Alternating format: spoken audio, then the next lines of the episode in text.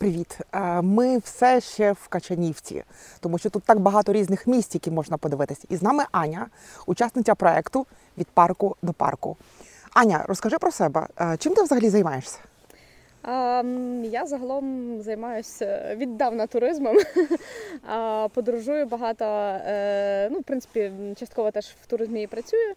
Е, І ну, основне це в принципі моє хобі. Це подорожі постійні, там будування, планування маршрутів. е, Також е, е, з картами люблю бавитися. Власне, дуже дуже зручно різні маршрути прокладати, чи то вело, чи інші, е, якраз ну, з картами. Ми не дарма стоїмо на тлі води. Та? Це Байорський став.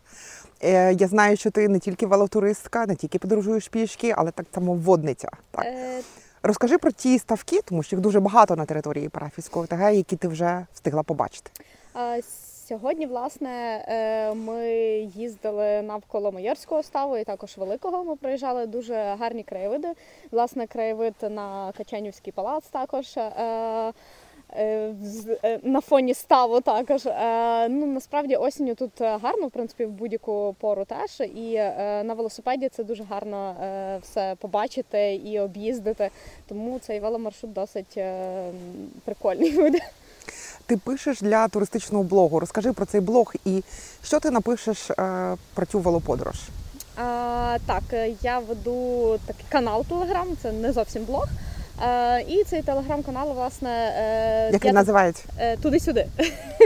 Ми ж можемо дозволити свою маленьку рекламу. Е, Там, власне, часто розказую про різні локації і маршрути також, тому що в Україні дуже насправді багато всякого різного цікавого. Е, І, власне, різні активності. Тобто це є і водний, і туризм, і велотуризм. І е, там буде якраз гарно описати ці маршрути. Ми тут будемо проїжджати 5 чи навіть 6 маршрутів за всі дні. І їх можна гарно описати, тому що тут багато цікавих локацій, які треба відвідати, і про них дізнатися іншим людям, тому що багато людей насправді не знає, що в Україні є такі класні місця. Е, Скажи, якби тебе попросили назвати там три улюблених місця, які ти вже побачила за ті два дні маршруту. А, які би ти назвала? Ага, три улюблених місця. Ну, це в першу чергу Качанівський палац, а, також е, став майорський або великий став, бо біля нього є гарні краєвиди. Ну і третє місце це, напевно, Георгіївська церква, яка напроти Качанівського палацу на, іншій, на іншому кінці алеї. Це може бути маленький веломаршрут, це маленьке коло. Так. Е, Як ти думаєш, ці маршрути вони доступні тільки для е, людей, які професійно займаються велотуризмом, чи підійдуть для новачків, таких як я?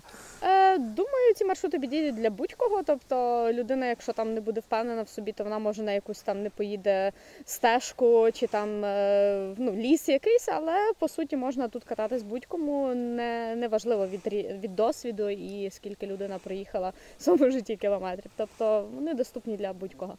Особливо, коли тут є багато цікавих локацій, власне, е, навіть. Людям, які не сильно катаються на велосипеді, вони будуть ну їм будуть цікаві ці локації відвідати і трохи під'їхати, а не лише пішки ходити. Тобто, так як нам розповідали в музеї, колись давно тут заблукав Микола Костомаров і його шукали три дні. Е, який шанс заблукати тут на три дні? Ну, в принципі, територія тут велика, тому заблукати, звичайно, можна. Але я думаю, що люди, які бояться заблукати, вони просто не будуть йти дуже глибоко в ліс. Е, і е, якщо ну, цей маршрут слідувати цьому маршруту, чи GPS-треку, е, чи майбутнім позначкам, то вони не заблукають. Дякую. Користуйтесь навігатором і подорожуйте разом з Анією.